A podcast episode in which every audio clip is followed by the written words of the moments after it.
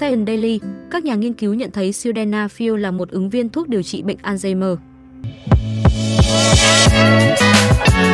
Xin chào quý vị và các bạn, hôm nay y khoa chấm org xin gửi đến quý vị và các bạn chủ đề các nhà nghiên cứu nhận thấy Sildenafil là một ứng viên thuốc điều trị bệnh Alzheimer.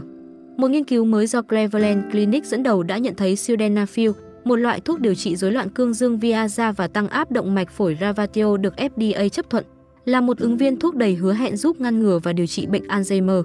Theo kết quả được công bố trên tạp chí Nature Aging, nhóm nghiên cứu do tiến sĩ Feixiong Cheng thuộc Cleveland Clinic Genomic Medicine Institute đã sử dụng phương pháp tính toán để sàng lọc và xác nhận các loại thuốc được F D A chấp thuận như một liệu pháp tiềm năng cho bệnh Alzheimer. Thông qua một phân tích quy mô lớn trên cơ sở dữ liệu của hơn bảy triệu bệnh nhân, họ xác định rằng Sildenafil có liên quan đến việc giảm sáu mươi chín phần trăm tỷ lệ mắc bệnh Alzheimer, cho thấy cần phải thực hiện tiếp các thử nghiệm lâm sàng về hiệu quả của thuốc đối với bệnh nhân mắc bệnh này.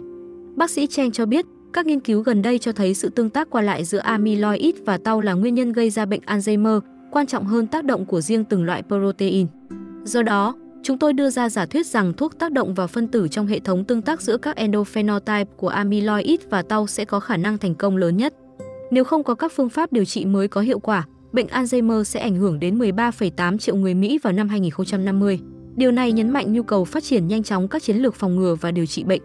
Tái sử dụng thuốc, sử dụng một loại thuốc hiện sẵn có cho những mục tiêu điều trị mới, mang lại một giải pháp thay thế cho quá trình nghiên cứu thuốc truyền thống tốn kém và tốn thời gian. Tiến sĩ, bác sĩ Jing Won, giám đốc chương trình của Translational Bioinformatics and Drug Development at the National Institute on Aging, viết tắt là N I A, một phần của National Institute of Health, là nơi tài trợ cho nghiên cứu này, cho biết rằng bài báo này là một ví dụ cho sự phát triển của lĩnh vực nghiên cứu trong y học chính xác, nơi dữ liệu lớn là chìa khóa để kết nối các loại thuốc hiện có vào một căn bệnh phức tạp như Alzheimer. Đây là một trong nhiều nỗ lực mà chúng tôi đang hỗ trợ để tìm ra các loại thuốc hiện có hoặc các hợp chất an toàn có sẵn đã được sử dụng điều trị những bệnh khác, chúng có thể là ứng cử viên tốt cho thử nghiệm lâm sàng bệnh Alzheimer. Nhóm của bác sĩ Cheng đã phát hiện ra việc hiểu rõ các subtype hay endophenotype của các bệnh thoái hóa thần kinh như bệnh Alzheimer có thể giúp khám phá những cơ chế cơ bản, từ đó khám phá các mục tiêu có thể sử dụng các thuốc sẵn có.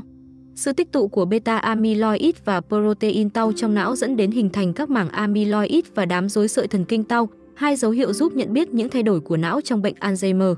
Số lượng và vị trí của những protein này trong não có thể giúp xác định các kiểu endophenotype.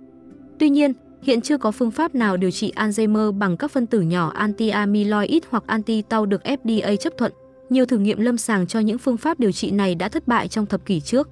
Bác sĩ Cheng cho biết, các nghiên cứu gần đây cho thấy sự tương tác qua lại giữa amyloid và tau là nguyên nhân gây ra bệnh Alzheimer nhiều hơn là tác động của riêng từng loại protein. Do đó, chúng tôi đưa ra giả thuyết rằng thuốc tác động vào phân tử trong hệ thống tương tác giữa các endophenotype của amyloid và tau sẽ có khả năng thành công lớn nhất. Sử dụng một mạng lưới bản đồ gen lớn, các nhà nghiên cứu đã tích hợp thông tin di truyền và các thông tin sinh học khác để xác định loại thuốc nào trong số hơn một nghìn sáu trăm loại thuốc được F D A chấp thuận có thể là phương pháp điều trị hiệu quả cho bệnh Alzheimer. Họ xác định các loại thuốc nhắm vào cả amyloid và tau có điểm số cao hơn so với các loại thuốc chỉ nhắm vào một trong hai loại. Tiến sĩ Cheng cho biết, Sildenafil đã được chứng minh có cải thiện đáng kể nhận thức và trí nhớ trong các mô hình tiền lâm sàng, được coi là ứng viên thuốc tốt nhất. Nhóm nghiên cứu đã sử dụng một cơ sở dữ liệu lớn của hơn bảy triệu người ở Hoa Kỳ để xem xét mối quan hệ giữa Sildenafil và bệnh Alzheimer bằng cách so sánh người dùng Sildenafil với người không dùng. Phân tích bao gồm những bệnh nhân sử dụng các thuốc so sánh đang trong thử nghiệm lâm sàng là losartan và metformin hoặc chưa được báo cáo là có liên quan đến bệnh là diltiazem và Glimepiride. Họ phát hiện những người sử dụng Sildenafil có nguy cơ mắc bệnh Alzheimer thấp hơn sáu mươi chín phần trăm so với những người không sử dụng Sildenafil sau sáu năm theo dõi. Cụ thể, Sildenafil giảm năm mươi lăm phần trăm nguy cơ mắc bệnh so với losartan, sáu mươi ba phần trăm so với metformin, sáu mươi lăm phần trăm so với diltiazem và sáu mươi tư phần trăm so với Glimepiride.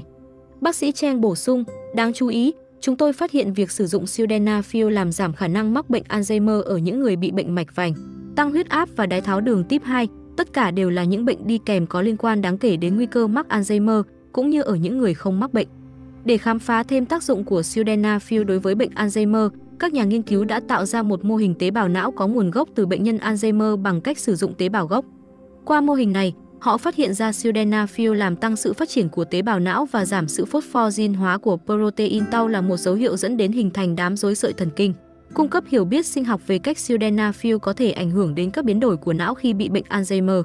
Bác sĩ Cheng cho biết rằng bởi vì những phát hiện của chúng tôi chỉ thiết lập mối liên quan giữa việc sử dụng sildenafil và giảm tỷ lệ mắc bệnh Alzheimer, nên hiện chúng tôi đang lên kế hoạch cho một thử nghiệm cơ học và một thử nghiệm lâm sàng ngẫu nhiên giai đoạn hai để kiểm tra mối quan hệ nhân quả và xác nhận lợi ích lâm sàng của sildenafil đối với bệnh nhân Alzheimer.